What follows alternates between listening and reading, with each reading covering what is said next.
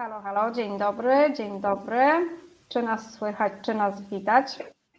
Witamy serdecznie. Dajcie Dobry. proszę znać, czy Dzień nas dobry. widać, czy nas słychać w czacie. Ja za chwilę przedstawię naszych gości. Proszę tylko o sygnał i informację, czy jesteśmy już widoczni.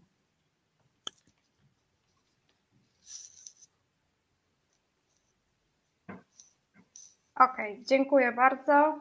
Witam serdecznie na naszym dzisiejszym live, podczas którego chcemy zmierzyć się z rewolucją podatkową. E, Nazywam się Magdalena Sikorska-Chadowska, jestem szefem e-commerce'u w firmie home.pl e, i wspieramy naszych przedsiębiorców nie tylko w zakresie prowadzenia e-handlu, ale również tego, w jaki sposób przygotować się do zmiany podatkowej, która nadchodzi. Do naszej dzisiejszej debaty zapraszam ekspertów z Arena Advisory. Pozwólcie Państwo, że przedstawię Dominikę Ramirez-Wałkiewicz. Witaj Dominika. Dzień dobry Państwu. Witaj. Witam serdecznie. I przedstawiam również Bartosza Mroczkowskiego. Dzień dobry Państwu. E, To są nasi eksperci, doradcy podatkowi, którzy dziś, w dzisiejszej debacie, w dzisiejszej rozmowie postarają się po pierwsze przybliżyć nam temat e, rewolucji, która się szykuje, ale też na ile to będzie możliwe, odpowiedzieć na wątpliwości, które się pojawiają wśród naszych przedsiębiorców i od jakiegoś czasu padają pytania, co będzie dalej. Wiemy już, że ponad 225 stron zmian przepisów podatkowych i do tego kolejne 250 50 stron uzasadnień, a jeszcze 50 stron skutku, oceny skutków regulacji. To jest opasły dokument, który wprowadza zmiany do podatków w Polsce. Wiemy też, że prowadzenie działalności w Polsce jest trochę jak sport ekstremalny, w związku z czym trzeba się przygotować na tą wyprawę yy, i jest to na pewno czas na to, żeby jeszcze raz zrewidować, w jakiej formie prowadzimy swoje działalności, e, co nas czeka w związku z tym w przyszłym roku i być może dokonać korekty sposobu prowadzenia tej działalności, obrania nowej strategii, po to, żeby w przyszłym roku, krótko mówiąc, nie płacić zbyt wysokich podatków.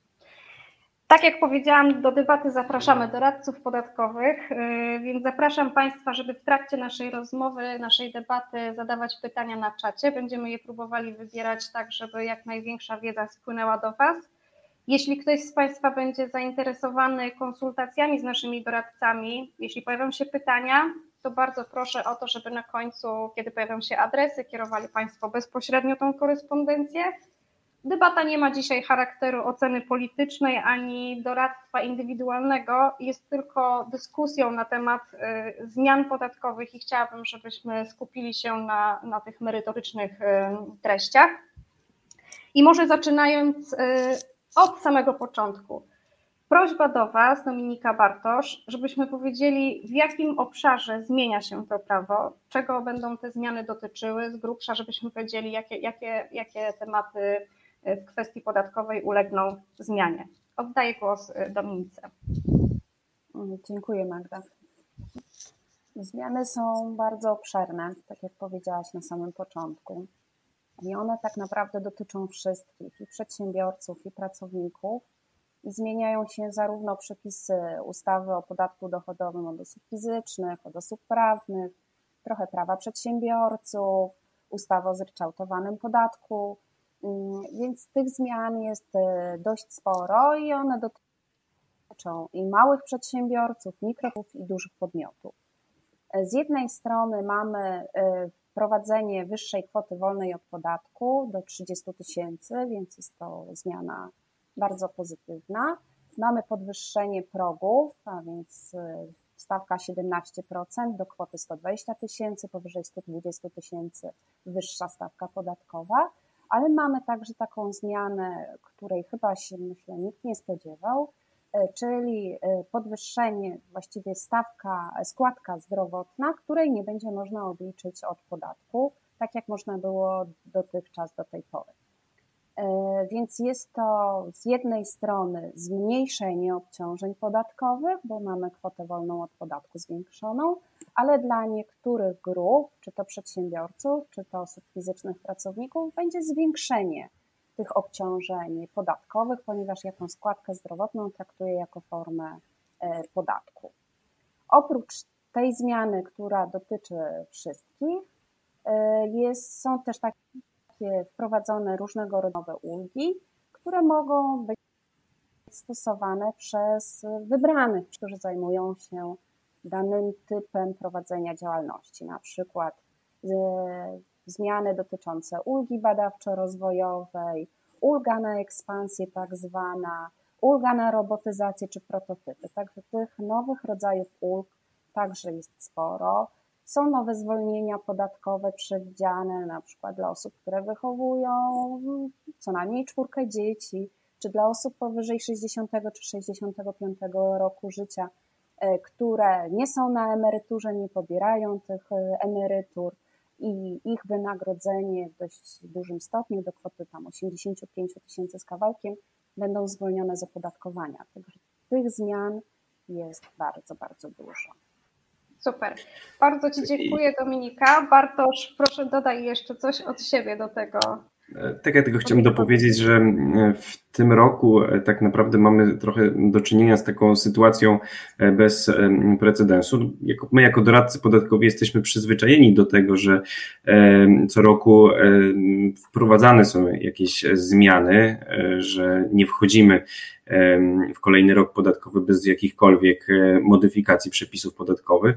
Natomiast ten rok jest e, wyjątkowy, bo mm, o ile w poprzednich latach e, zmiany zazwyczaj dotykały jakichś konkretnych przedsiębiorców, konkretnej grupy przedsiębiorców, konkretnej branży czasami, o tyle no w tym roku tak naprawdę tak od przyszłego roku każdy przedsiębiorca będzie musiał się zastanowić, e, w jakiej formie prowadzić działalność, e, czy pozostać e, w aktualnym systemie opodatkowania, czy coś zmienić, bo tak naprawdę każdy w mniejszym lub większym stopniu zostanie no, dotknięty tym, tym nowym ładem, więc no, co roku mówi się, że mamy jakąś rewolucję w podatkach, ale w tym roku naprawdę mamy, e, naprawdę mamy rewolucję, która dotknie, dotknie mm, właśnie przede wszystkim wszystkich e, przedsiębiorców.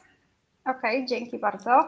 E, czyli teraz krótko podsumowując, możemy uznać, że najbliższy czas do końca roku powinniśmy poświęcić jako przedsiębiorcy i ci, którzy zamierzają rozpocząć działalność, na to, żeby wybrać lub zmienić formę prowadzenia tejże działalności, prawda?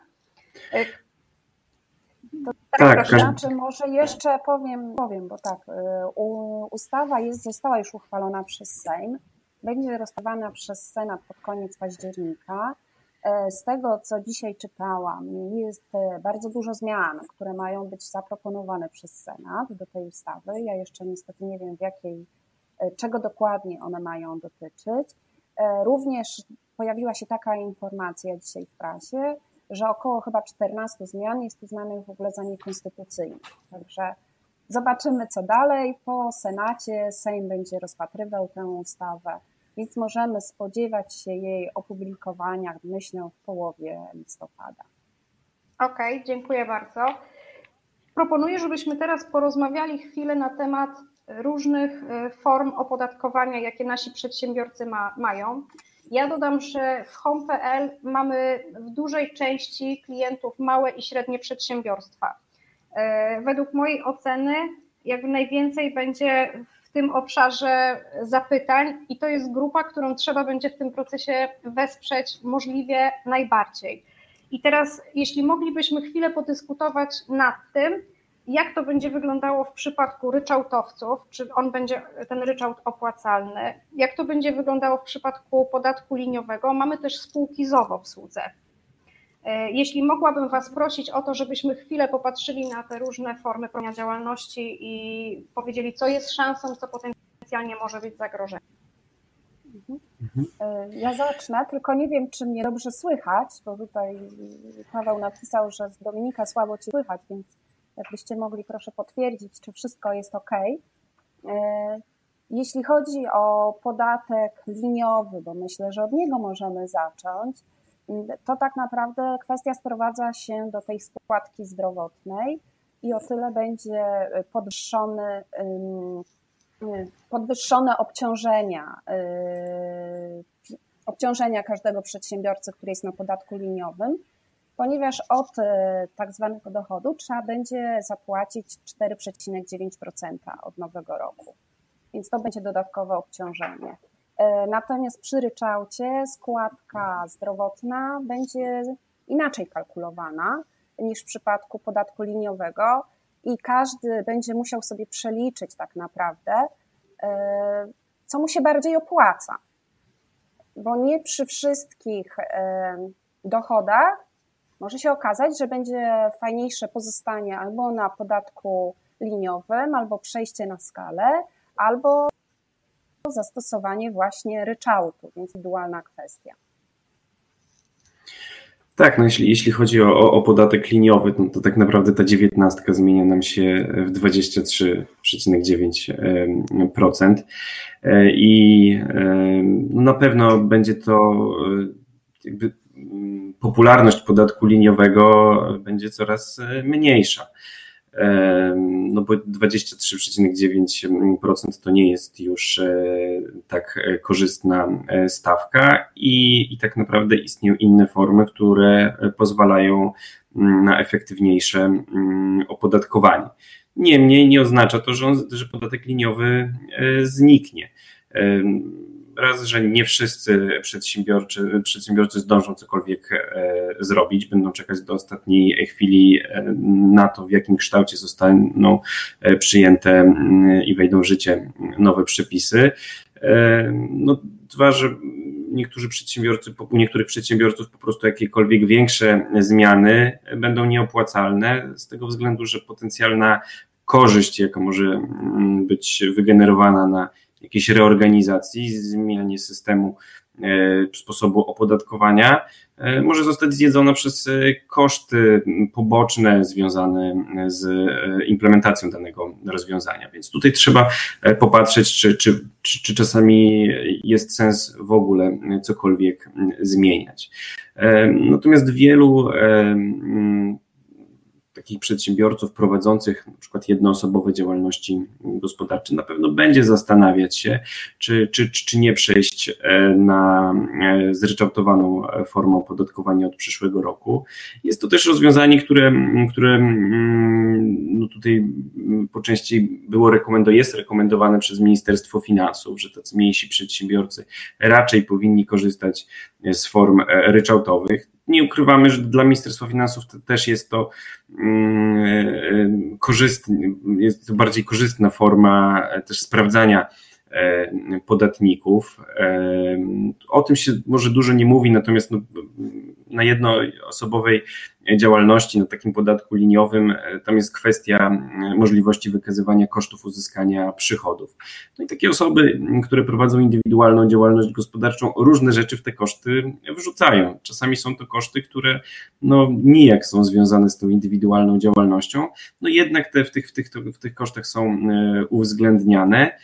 No a, a też e, jakby mimo e, no, informatyzacji całego tutaj też e, systemu weryfikacji sprawozdawczości podatkowej, urzędy skarbowe no, też nie mają tak naprawdę czasu, no i nie jest to dla nich opłacalne, żeby takich małych przedsiębiorców o takie małe kwoty tutaj wypytywać i to weryfikować.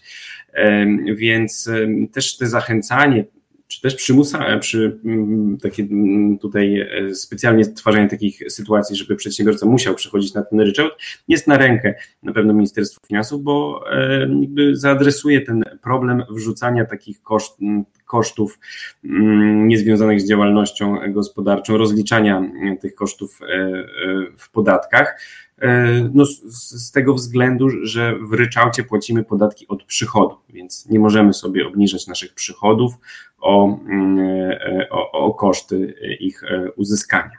No i tutaj jakby dochodzimy też do bardzo istotnej kwestii, takiej, że każdy przedsiębiorca musi się w takim razie zastanowić, czy on ponosi rzeczywiście duże mm, koszty i czy, mm, czy, czy fakt, że nie będzie mógł już ich uwzględniać e, na przykład w przyszłym roku, bo przejdzie na ryczałt, e, no, będzie jakoś materialnie wpłynie na, na sytuację mm, tutaj majątkową danego przedsiębiorcy, bo trzeba wskazać, że stawki ryczałtu są niższe niż 19%.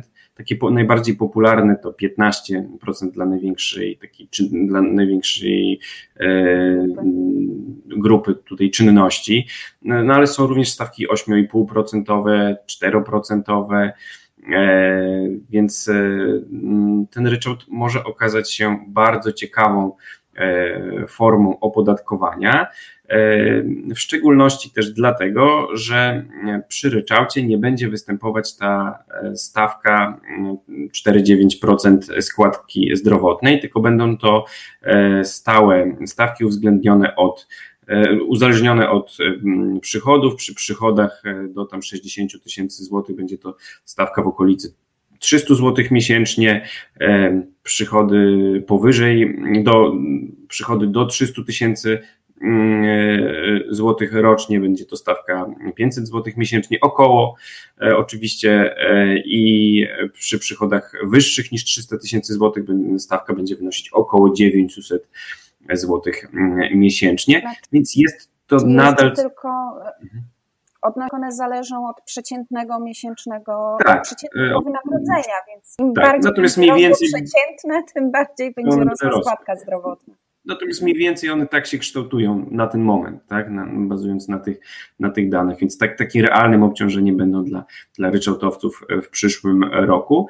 No i dla wielu grup zawodowych e, może to być e, ciekawa forma mm, opodatkowania, e, na pewno prostsza niż, niż, niż zwykła niż zwykły podatek e, liniowy.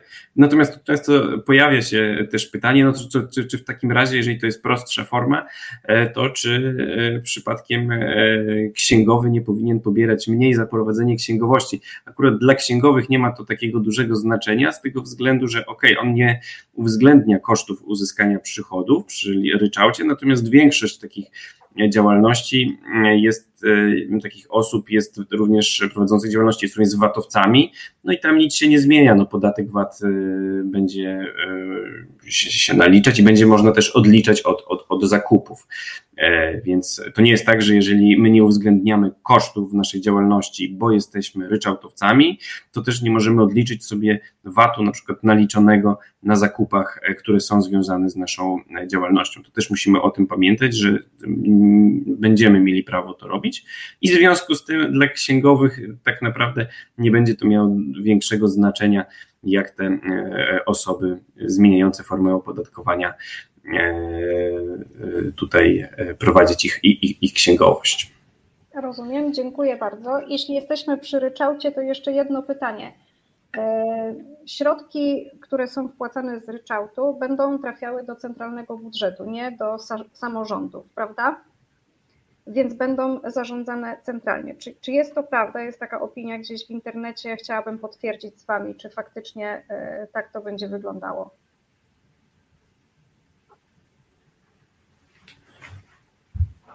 Czyli tutaj e, musielibyśmy to zweryfikować, gdzie te środki będą e, wpływały, bo mm, osobiście się tym nie, za mocno nie interesowałem, e, gdzie, gdzie, gdzie środki z ryczałtu będą mhm. wpływały. Natomiast no, dla samych przedsiębiorców nie powinno mieć to większego tutaj no, przełożenia na ich sytuację. Tak? Znaczy może Jasne. mieć to znaczenie dla samorządu, natomiast ogólnie samorządy uzyskują jakiś procent dochodów z podatków dochodowych.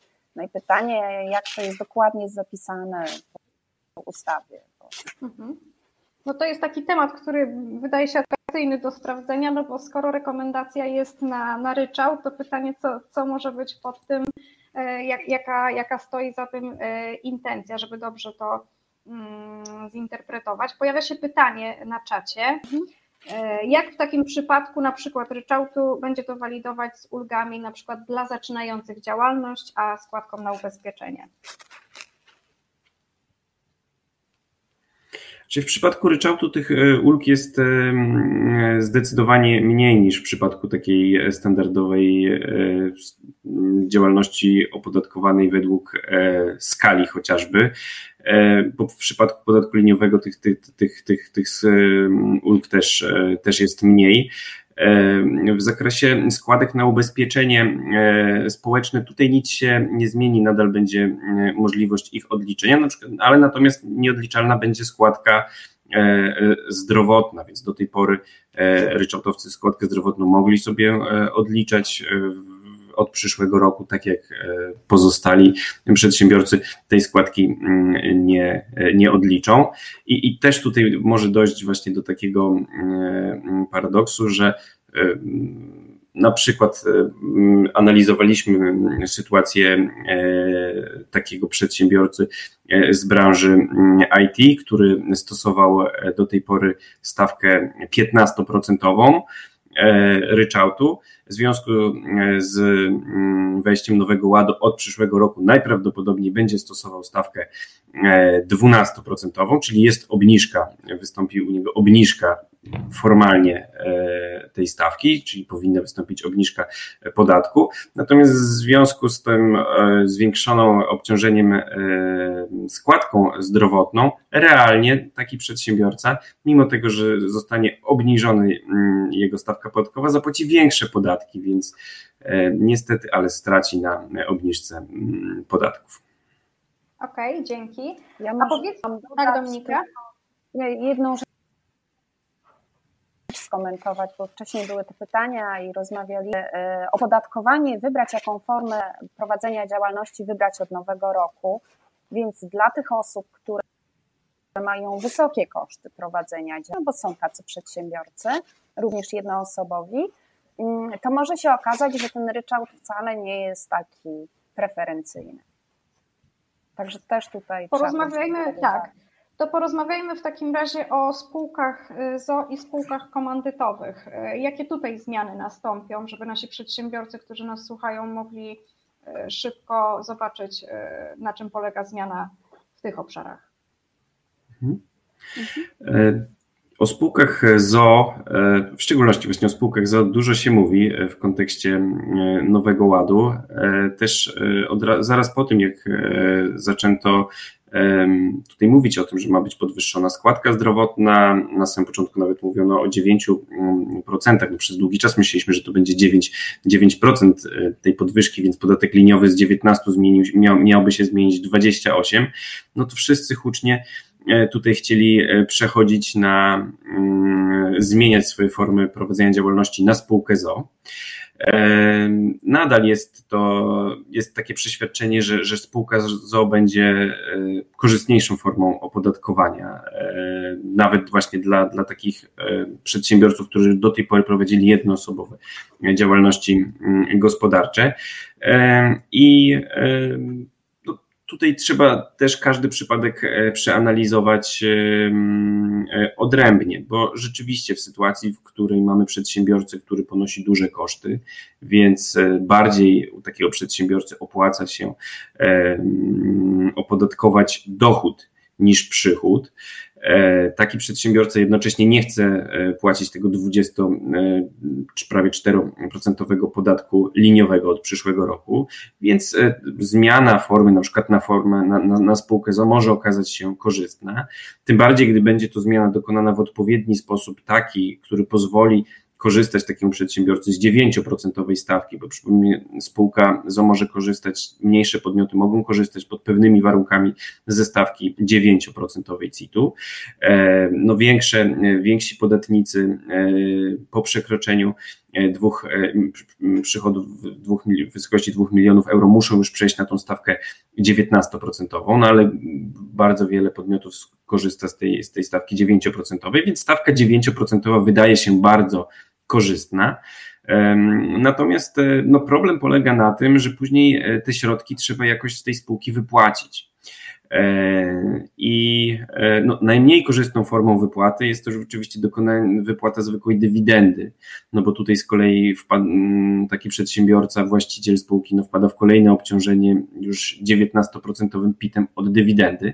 Więc żeby ukształtować całą tą sytuację podatkową jak najlepiej, no to mm, trzeba też dobrze e, mm, tutaj skonstruować, określić relacje właściciela, takiego wspólnika, udziałowca takiej spółki z samą spółką, tak, żeby w jakiś inny sposób, na przykład poprzez usługi, móc te środki ze spółki wypłacać, ale tu też z kolei trzeba pamiętać o tym, że są pewne ograniczenia, E, mamy przepisy w zakresie cen transferowych. Mówiono o, o, o tych przepisach mm, dotyczących tak zwanej ukrytej dywidendy. One zostaną odroczone i zostaną wprowadzone najprawdopodobniej od 2023 roku. Więc są to też kwestie, na które należy uważać. Natomiast no, są to sposoby e, jak najbardziej legalne, no bo jeżeli na przykład wspólnik E, daje coś z siebie, e, tak naprawdę daje swoją wiedzę, z której, z której ta spółka korzysta, to on nawet powinien e, obciążać tą spółkę jakimiś fakturami, czy też no spółka z innego tytułu powinna takiemu, takiemu właścicielowi wypłacać wynagrodzenie. No są to kwestie, które trzeba, trzeba, trzeba dobrze poukładać, natomiast dają możliwość rzeczywiście zejścia z tą efektywną stawką podatkową i w przypadku tych przedsiębiorców, którzy mają duże koszty, może taka spółka może okazać się bardzo ciekawym e, rozwiązaniem. I to jest, to jest jedna kwestia. E, no są również te kwestie spółek osobowych, czyli czy to spółki komandytowej, e, czy spółki mm, komandytowo-akcyjnej. Te spółki też dają możliwość tak naprawdę pozostania na tej 19% stawce i nie płacenia tej dodatkowej stawki e, zdrowotnej przy jednoczesnym e, ograniczeniu e, odpowiedzialności prowadzonego biznesu. Więc podobnie tak jak, tak jak przy, spółce, przy spółce ZO. No jest też prosta spółka akcyjna, też bardzo ciekawa forma, którą w niektórych przypadkach, z której w niektórych przypadkach warto skorzystać. No i jakby ten nowy e, reżim podatkowy, który mm, funkcjonuje już e, tak naprawdę e, od 2020 roku, natomiast 2021, mm, natomiast stanie się o wiele bardziej atrakcyjny od przyszłego roku, czyli ten słynny CIT estoński. Jest to też forma opodatkowania, z której do tej pory mogły korzystać spółki kapitałowe. Od przyszłego roku będą mogły również korzystać spółki e, komandytowe i spółki komandytowo-akcyjne. Mm, I jest to forma opodatkowania, która daje realne oszczędności podatkowe, bo pozwala zejść przedsiębiorcy e, do efektywnej stawki, takim małym przedsiębiorcom do efektywnej stawki w wysokości około 20%, dużym przedsiębiorcom do efektywnej, czy już uwzględniającej podatek, e, który powstaje na poziomie spółki i podatek, który powstaje na poziomie wspólnika do stawki 25% u dużych przedsiębiorców. I co, mm, co jeszcze istotne, daje taki mm, dodatkowy benefit w postaci odroczenia opodatkowania, czyli podatków nie płaci się na bieżąco, tylko dopiero w momencie, kiedy zysk jest konsumowany, więc z tej formy również skorzystanie z takiej formy również warto rozważyć od, od, od przyszłego okay. Mm, roku. Dzięki bardzo, Wartosz. Pojawia się pytanie, czy jest jakiś gotowy wzór na obliczenie opłacalności książka ryczałt? Mogę prosić Dominika głos? Są różne wzory gotowe w internecie, można poszukać. E, ja osobiście widziałam takie, ile stracisz albo ile zyskasz na zmianach w Polskim Ładzie. To akurat dotyczyło tylko umów o pracę, pracowników, ale też są takie wzory, które pokazują, jakie będą zarobki netto i brutto netto czy to na stawce liniowej, czy to na y, ryczałcie. Także można poszukać, tak. myślę, że można znaleźć, tak. E, potwierdzamy, bardzo, jest bardzo dużo e, kalkulatorów, e, tylko że pod każdym takim kalkulatorem jest informacja, że to są tak naprawdę takie informacje szacunkowe i, i tak naprawdę to jest kwestia na tyle skomplikowana i, i kwestia, gdzie czasami decydują detale, czy coś jest opłacalne, czy nie, że mm, warto mm, jednak skonsultować się e, z, ze specjalistą, czy, czy, czy, czy z księgowym, czy z doradcą e, podatkowym, żeby jednak e, no, ten przyjrzał się sytuacji bardziej indywidualnie, bo kalkulatory mogą jednak przekłamywać, mogą nie uwzględniać takiego kalkulatoru, który by uwzględniał wszelkie możliwości, wszelkie ulgi, no to jednak nie spotkałem. Więc, więc warto mieć mm, na uwadze to, że mm, no właśnie, czy, czy, czy, czy porównywać tylko i wyłącznie książkę, czy książkę przychodów i rozchodów i ryczałt, czy, czy, czyli podatek mm, tutaj standardowy, liniowy, czy skalę i ryczałt, a może jednak wziąć pod uwagę również e, założenie e, spółki, a może jednak, e, jednak pozostać na działalności gospodarczej, przejść na skalę i rozliczać się wspólnie z małżonkiem tego typu pytania e, się pojawiają i, i, i tego, na, te, na, na, tego typu pytania żaden kalkulator nie, tak, nie to odpowie. jest specyfika powiedzmy różnych przypadków, różnych konfiguracji i trzeba jakąś strategię dopasować uwzględniając wszystkie aspekty. Natomiast może się e, jeszcze okazać, tak? że na przykład w przypadku ryczałtu ktoś stosuje stawkę 15%, ale wykonuje takie czynności, które mogą być opodatkowane stawką równie dobrze niższą, więc e, tutaj naprawdę warto się skonsultować indywidualnie z doradcą, e, bo może się okazać, że to, co sobie myślimy, że powinniśmy być opodatkowani stawką 15%, na przykład przy ryczałcie, i tak to wrzucimy w kalkulator w internecie, okaże się po konsultacji, że jednak stosujemy stawkę zupełnie inną. No miałam właśnie takie doświadczenie osobiście, kiedy y, stawka ryczałtu zaproponowana po konsultacjach i specyfikacji okazała się niższa, akurat w tą stronę, więc korzystnie.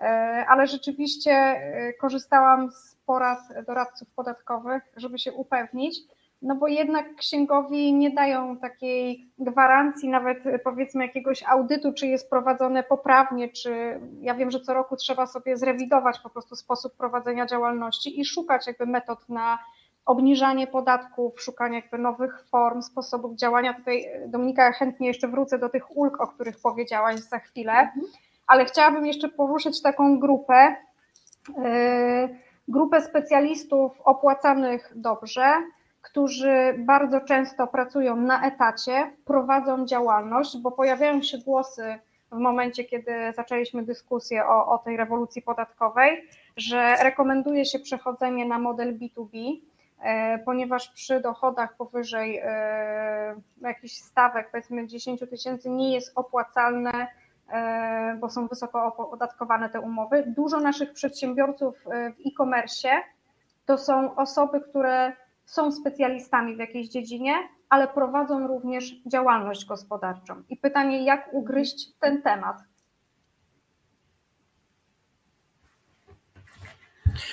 Czy tutaj jeśli... właśnie takie, czy te osoby z umowy na pracę mają przechodzić na B2B?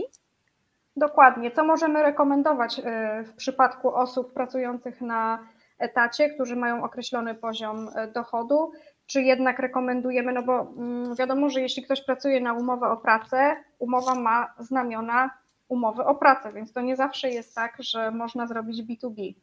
E, I teraz pytanie, co możemy doradzać takim e, e-commerce'owcom, przedsiębiorcom, którzy łączą te dwie dziedziny ze sobą? Czy jednak decydowanie się na jedną formę i skupienie się na jednym rozwiązaniu? Jak, jak podejść po prostu do tego tematu?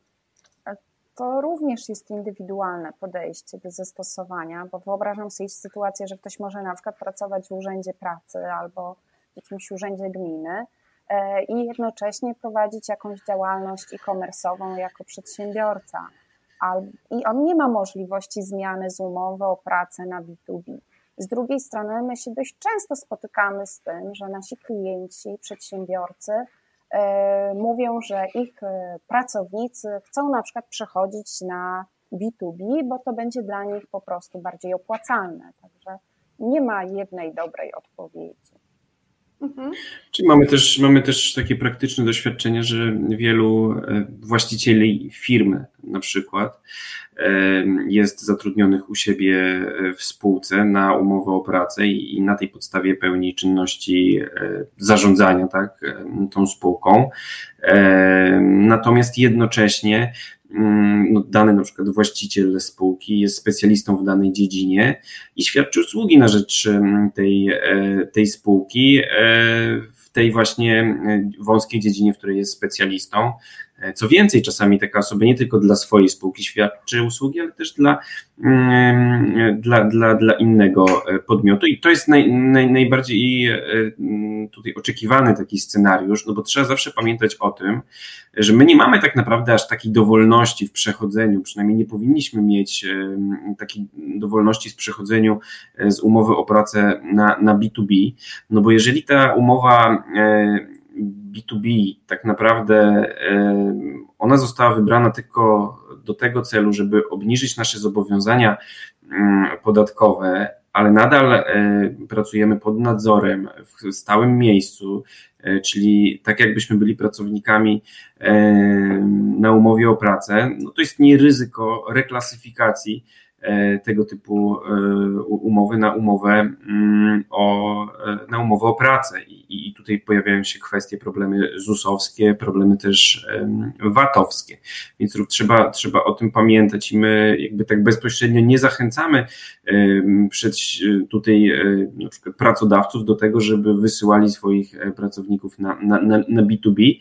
Są inne formy też ulgi, na przykład dla, dla osób zatrudnionych na, na umowach o pracę. Są na przykład, jest, jest możliwość stosowania podwyższonych kosztów uzyskania przychodów, w szczególności w branży IT, 50% koszty uzyskania przychodów.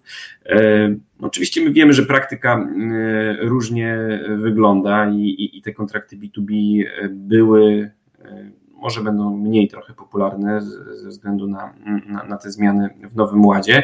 Natomiast no one są wtedy rekomendowane, kiedy rzeczywiście mamy do czynienia z takim specjalistą, który nie świadczy usług tylko dla jednego podmiotu, ale dla, dla, dla, dla większej E, liczby podmiotów, wtedy, wtedy to jest rzeczywiście e, bezpieczne. E, no i wtedy też, też, też taki, taki przedsiębiorca jest takim prawdziwym przedsiębiorcą i tu możemy się zastanawiać, czy on powinien być na, na podatku liniowym, czy na, na, na ryczałcie. Okay, okay. Pojawia się nowe pytanie, jakie koszty wiążą się z rozpoczęciem działalności przy wejściu nowego ładu? Czy coś się zmienia w stosunku do tego, co było do tej pory?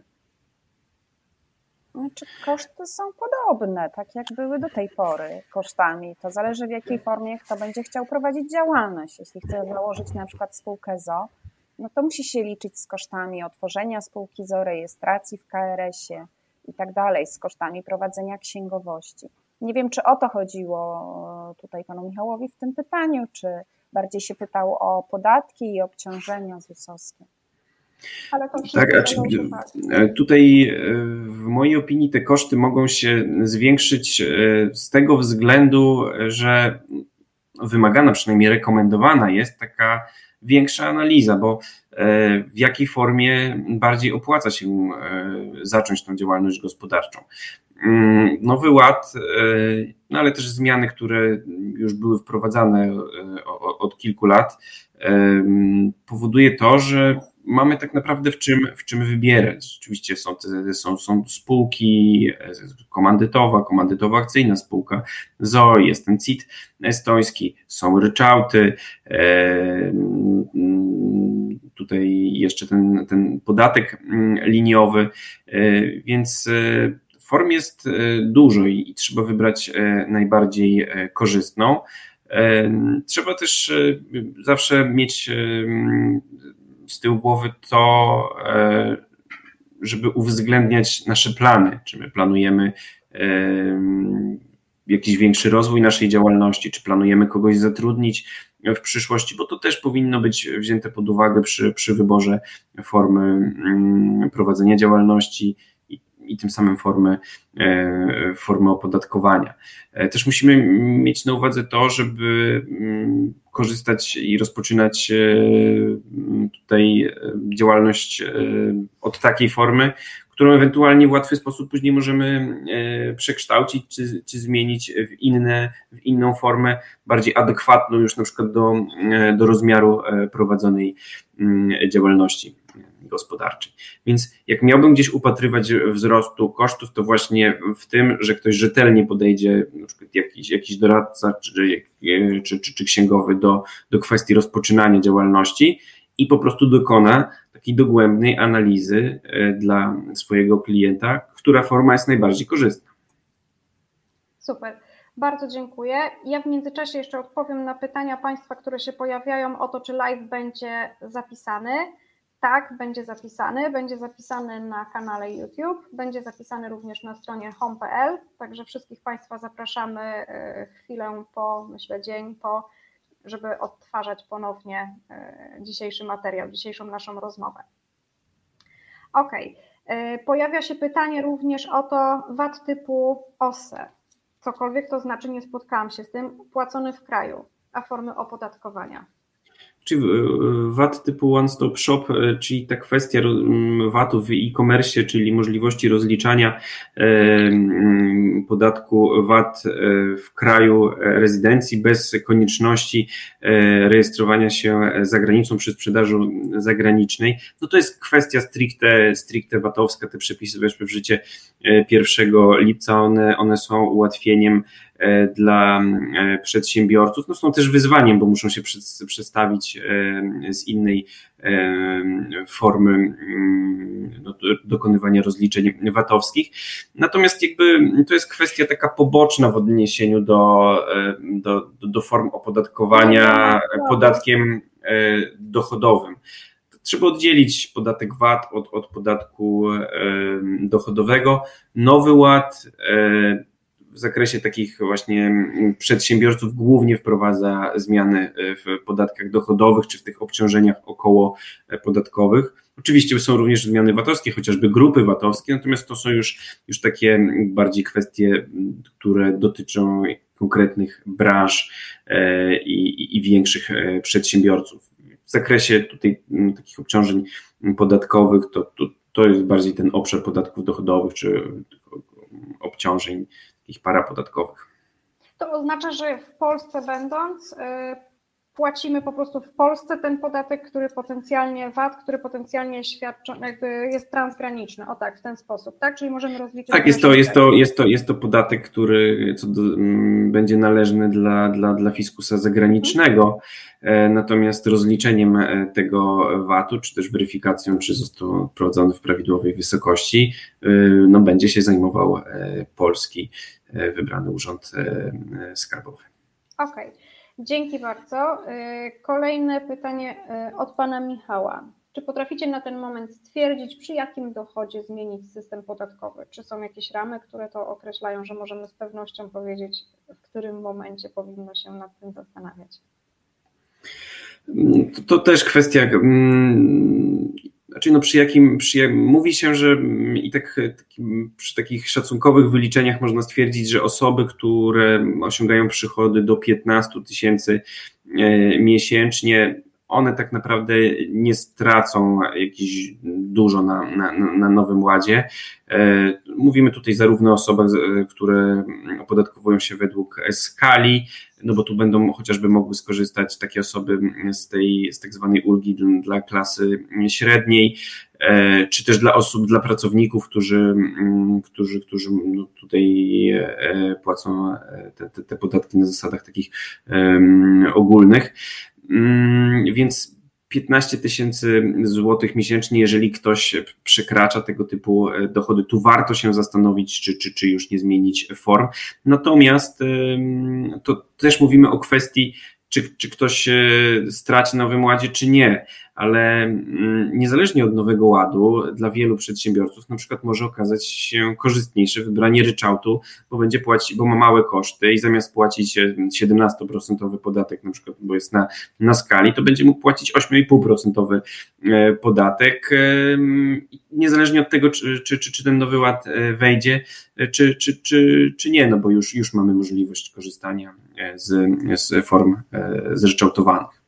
Okay. Znaczy ja, ja myślę jeszcze, że przy, jeżeli ktoś się zastanawia, czy utworzyć spółkę ZO spółkę, albo ja innego rodzaju spółkę, mm, no to taką kwotą graniczną dla mnie to jest kwota 300 tysięcy rocznego dochodu, bo koszty związane z obsługą, z tworzeniem dodatkowych podmiotów i w ogóle całą taką reorganizacją mogą pokryć te koszty tak zwanych oszczędności. Więc jeżeli Państwo macie na przykład y, ofertę albo się zastanawiacie, mówicie, dobra, to tworzymy spółkę ZO, bo też brałam udział w takim webinarze, gdzie właśnie mm, przedsiębiorcy mają mówili, ok, no to spółka ZO.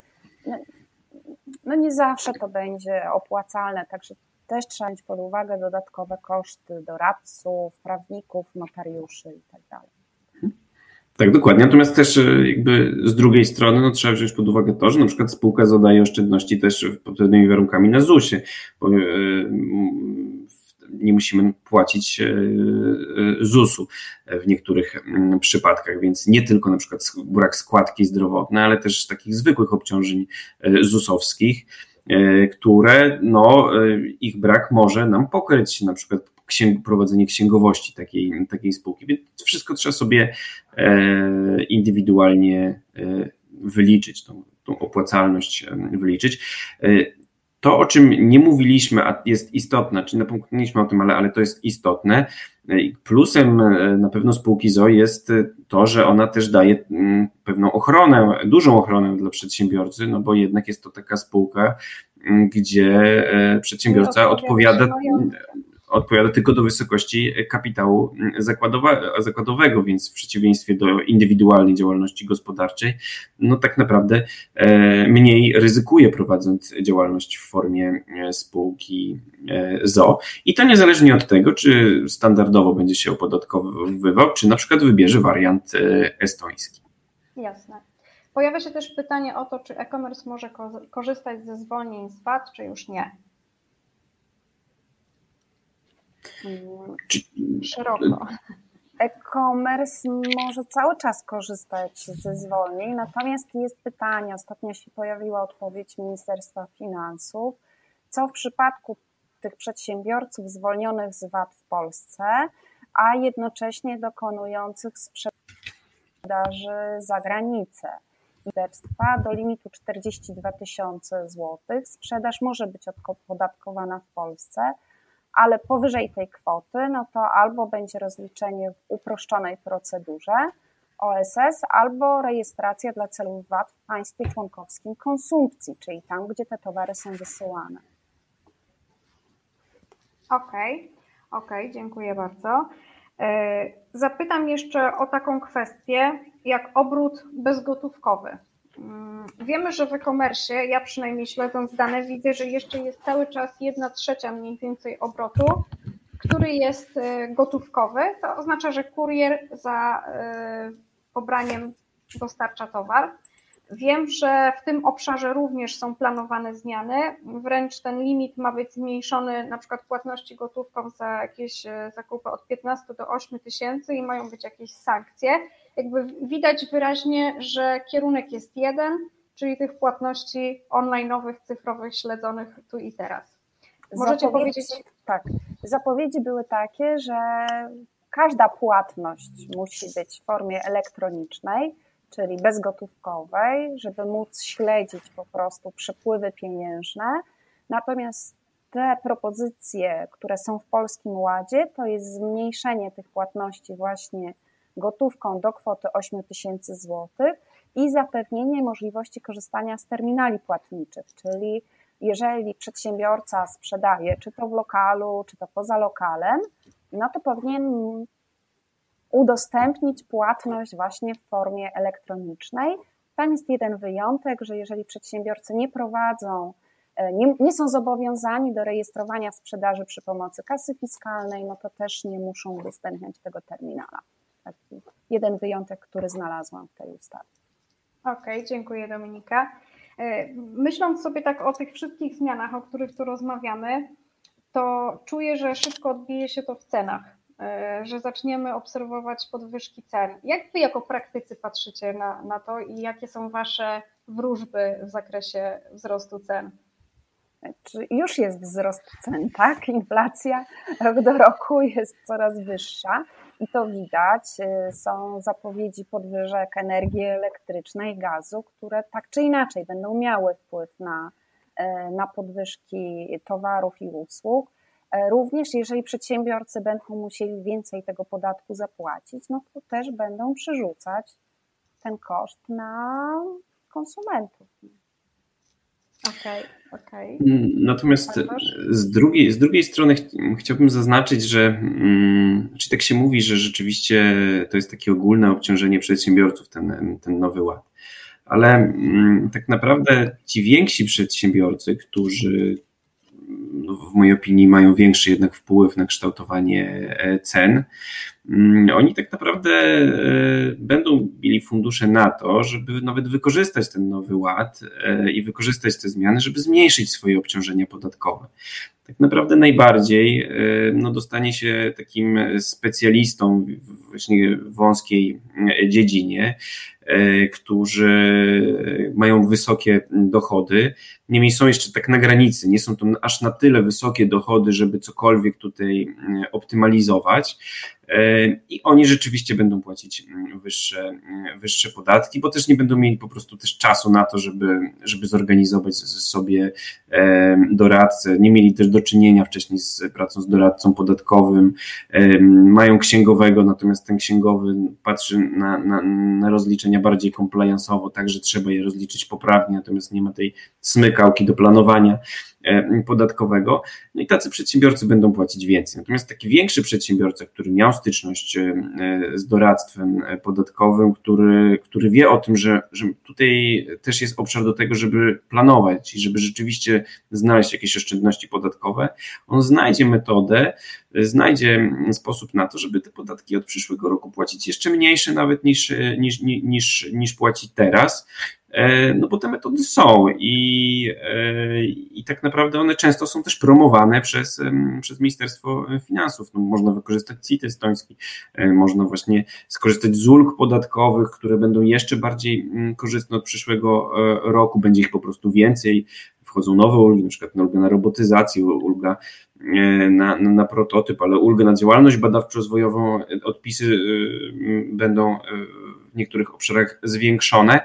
E, więc, więc tych obszarów e, takiej dozwolonej optymalizacji, takiego planowania podatkowego jest i ci więksi przedsiębiorcy e, będą z tego korzystać, więc to niekoniecznie będzie oznaczało taki konkretny wzrost podatków od przyszłego roku. Dla, w ogóle dla branży handlowej interesująca jest też ulga na tak zwaną ekspansję, czyli to, że się mogą wystawiać na targach, a więc wszystkie koszty związane z tymi wydarzeniami, udziałem w targach, nawet podróżami zagranicznymi, e, produkcją e, katalogów, e, jakimiś certyfikacjami, również może być po raz drugi odliczana od podstawy opodatkowania.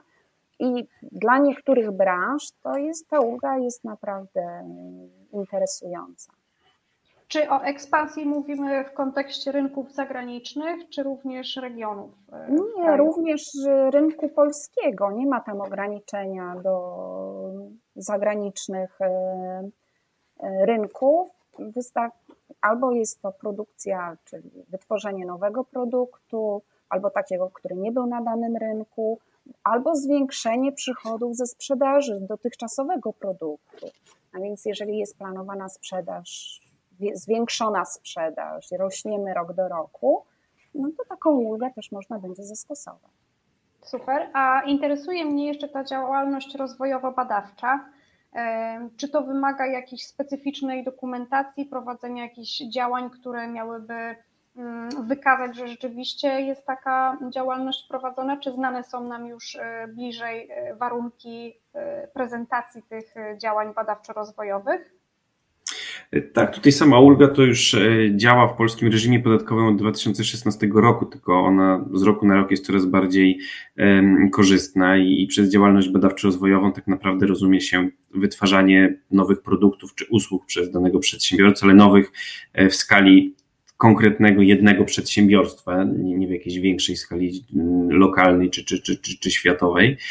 Mm, więc tak naprawdę każdy, kto, e, kto, kto, kto mm, podejmuje jakieś czynności, żeby stworzyć nowe, nową usługę, czy przede wszystkim nowy, nowy produkt, towar, e, towar, e, mm, to tutaj w większości przypadków taki, taki podmiot dokonuje tak zwanej działalności badawczo-rozwojowej w rozumieniu przepisów podatkowych.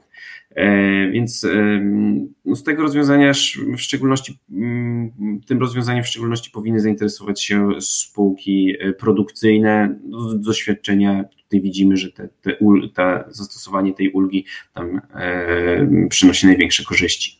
Okej. Okay. Zapytam Was jeszcze tak jakby z, od innej strony. W momencie, kiedy ogłoszono, że zmiany wchodzą, że są, będą procesowane, teraz trafią do Sejmu, Senatu, to powiedzcie proszę, jak Wy widzieliście tą sytuację ze swojej perspektywy, gdy pojawiały się opinie, że przedsiębiorcy będą e, rejestrować działalności lub je przenosić za granicę? Czy macie jakieś swoje spostrzeżenia na ten temat, co się działo?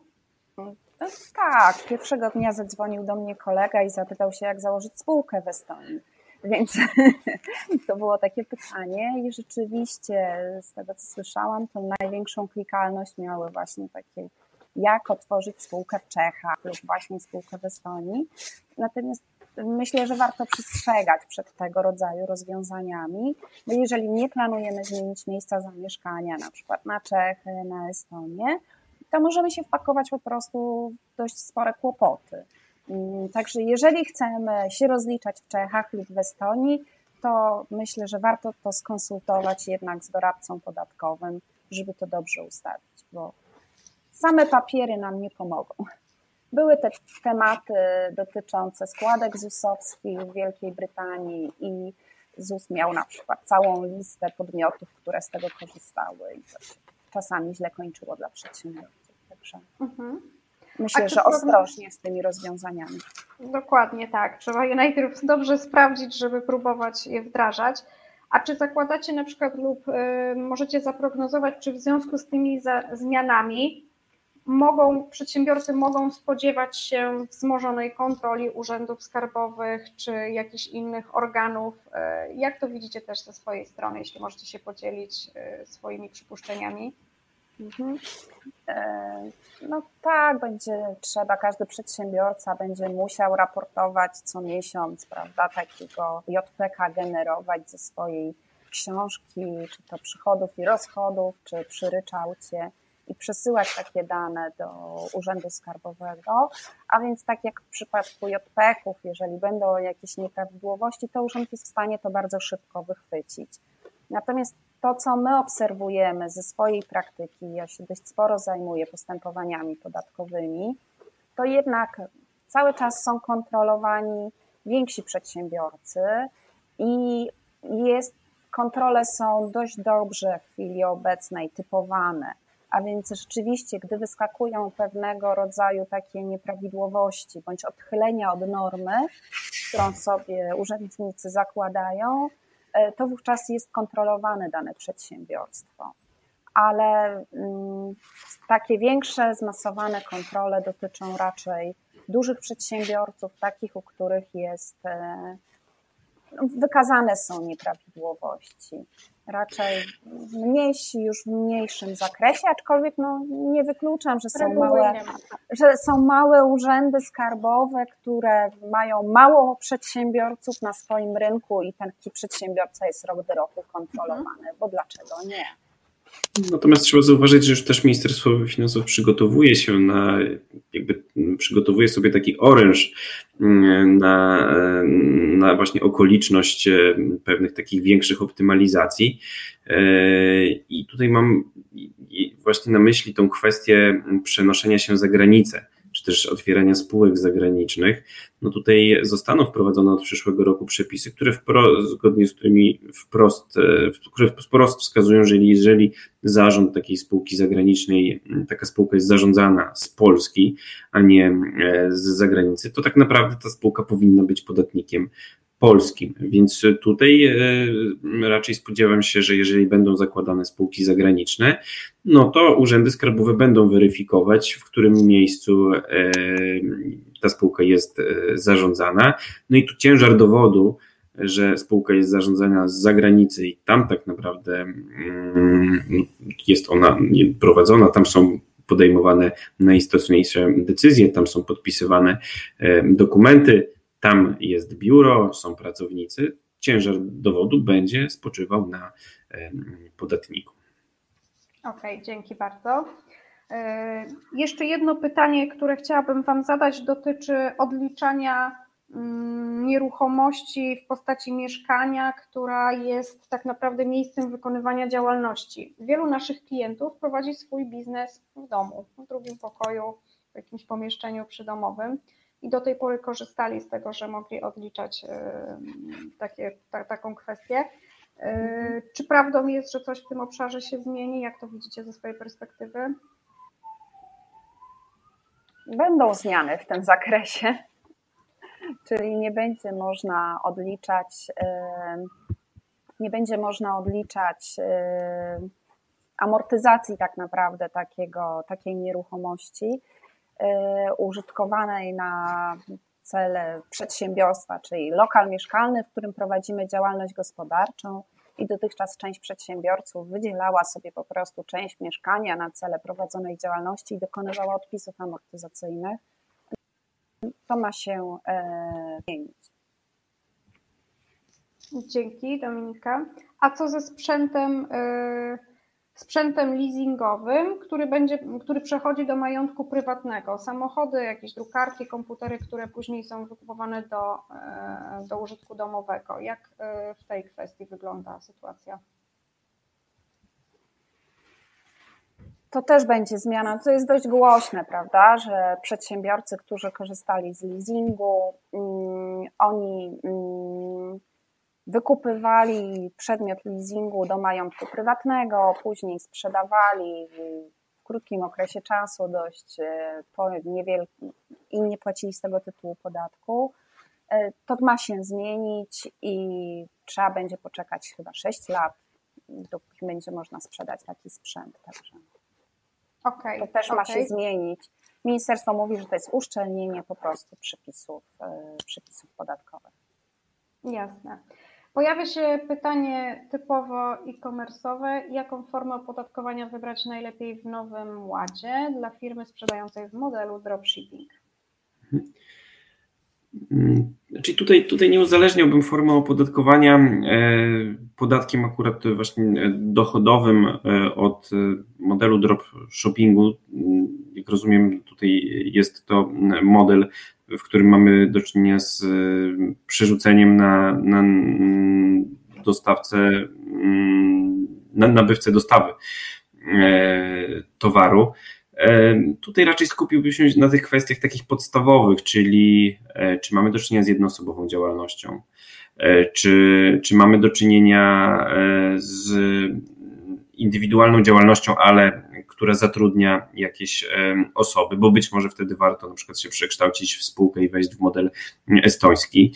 E, tutaj bym wyliczył wynik podatkowy takiej e, spółki, jakie są koszty, e, czy mm, być może opłaca się skorzystać z ryczałtu. Też bym zbadał to, jak, jak, jak zaangażowany jest sam właściciel w prowadzenie przedsiębiorstwa, e, czy jeżeli jest mocno zaangażowany, no to wtedy na przykład też może zdecydować się na formę jakiejś spółki, czy to spółki z oczy komandytowej, komandytowo-akcyjnej, fakturować też tą spółkę, przez to obniżać sobie efektywne opodatkowanie, więc tutaj na tych kwestiach bym się skupił przy wyborze modelu opodatkowania.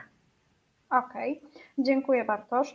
E, ja bym chciała jeszcze poruszyć kwestię e-faktury. Mm, pojawia się taki, taka informacja o e-fakturze. Chciałabym, żebyście przybliżyli trochę, czym jest e-faktura i co tam się kryje pod tym pojęciem. Ten system już działa we Włoszech e, i tak naprawdę każda faktura jest akceptowana przez system Ministerstwa Finansów. Na razie ten system ma być systemem dobrowolnym. E, mają być przyspieszone zwroty podatku VAT z tego tytułu, a bodajże od 2023 mają, e, ma być obligatoryjne dla wszystkich, więc e, mm, urząd będzie widział wszystkie nasze rozliczenia. Tak, pełna transparentność, pełna kontrola. Słuchajcie, drodzy Państwo, jeśli pojawiają się jakieś pytania czy wątpliwości, to zapraszamy do zadawania tych pytań w naszym czacie. Jesteśmy w tej chwili już po omówieniu kluczowych zagadnień przygotowanych na to dzisiejsze spotkanie. Także jeśli ktoś jeszcze ma jakąś wątpliwość, zapraszam do zadania pytania na czacie. Poproszę Was jeszcze o taką rekomendację dla przedsiębiorców.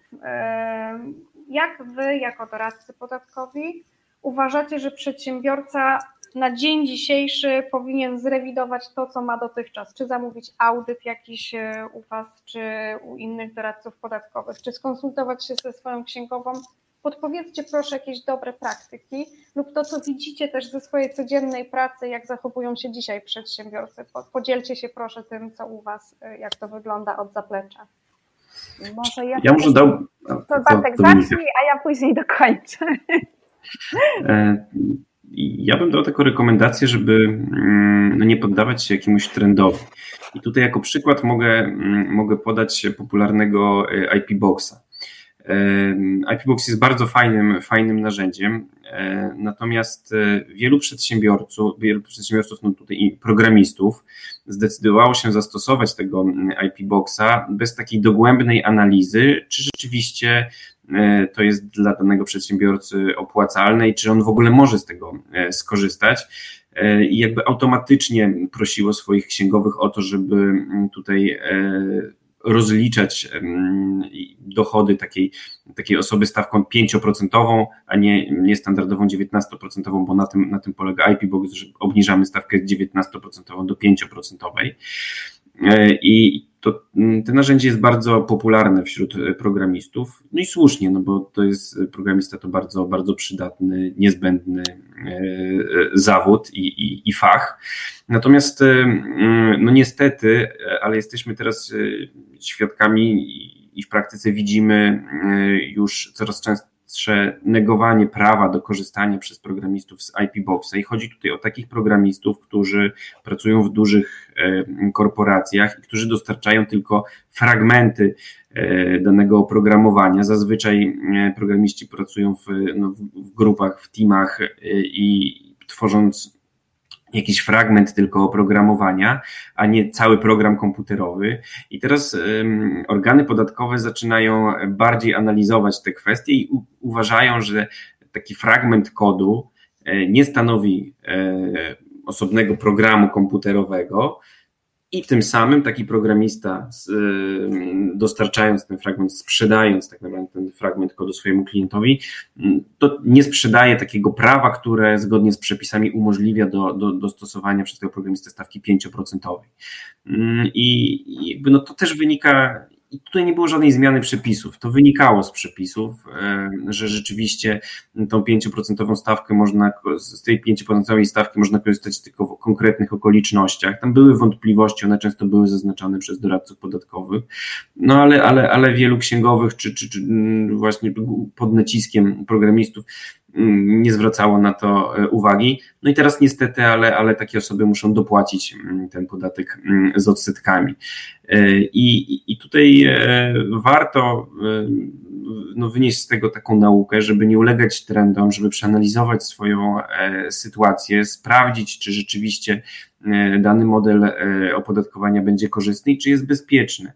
E, więc e, na pewno przestrzegam przed zakładaniem od razu spółek ZO, zakładaniem na pewno spółek zagranicznych, e, to, to też tutaj przed tym przestrzegamy. Też nie zawsze ten ryczałt będzie najkorzystniejszą formą opodatkowania. Ono będzie w wielu przypadkach bardzo korzystną, natomiast warto, warto przeanalizować inne formy opodatkowania. Oczywiście to wiąże się z jakąś inwestycją, no bo y, nie ukrywamy, no ktoś musi poświęcić czas na to, żeby te wszystkie y, klocki poukładać i wybrać najbardziej efektywny sposób opodatkowania. Trzeba w to zainwestować. Natomiast no później to się zwróci y, wielokrotnie w niższych podatkach, czy też w bezpieczniejszej strukturze podatkowej. Tak. Dziękuję Bartosz. Dominika, jaka rada od Ciebie? Zawsze warto skonsultować się z doradcą, z kimś, kto ma dużo doświadczenia w, w tych rozliczeniach podatkowych.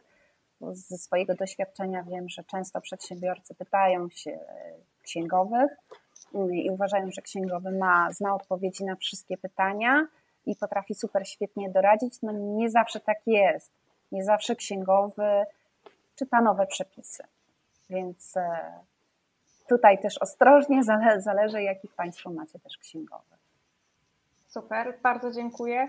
Ja ze swojej perspektywy jako przedsiębiorca mogę powiedzieć na pewno, że współpraca z doradcami podatkowymi to przede wszystkim jest wiedza na bieżąco o zmianach, które zachodzą, bo często trudno jest się połapać w gąszczu tych zmian, które są prowadzone, ale też odpowiednia interpretacja i zrozumienie. Z pomocą doradców jest to na pewno zdecydowanie mniej błędów popełnianych logicznych w analizie takich przepisów. No cóż, y, za dzisiejszy webinar bardzo Wam serdecznie dziękuję. Mam nadzieję, że nie jest to nasz ostatni, nasze ostatnie spotkanie. Wszystkim Państwu, którzy w tej chwili nas śledzą, śledzili, bardzo też dziękuję za aktywne uczestnictwo. Zapraszam Państwa również na stronę home.pl i na YouTube, y, gdzie będzie live zapisany, o czym mówiłam już wcześniej. Dominika, za przekazaną wiedzę dziękuję, serdeczne ukłony, Bartosz również. Jeśli ktoś z Państwa będzie miał pytania specyficzne i będzie potrzebował wsparcia czy wiedzy, to oczywiście za chwilę pojawią się kontakty mailowe do Dominiki i Bartosza, także yy, będziecie Państwo mogli skontaktować się, zadać pytania odważnie, poprosić o interpretację, do czego zachęcam. No i cóż, dziękujemy jeszcze raz za udział w tej dzisiejszej debacie. Dziękuję bardzo. Bardzo Państwu dziękuję. Dziękujemy serdecznie i do zobaczenia. Wszystkiego dobrego. Do zobaczenia. Do widzenia.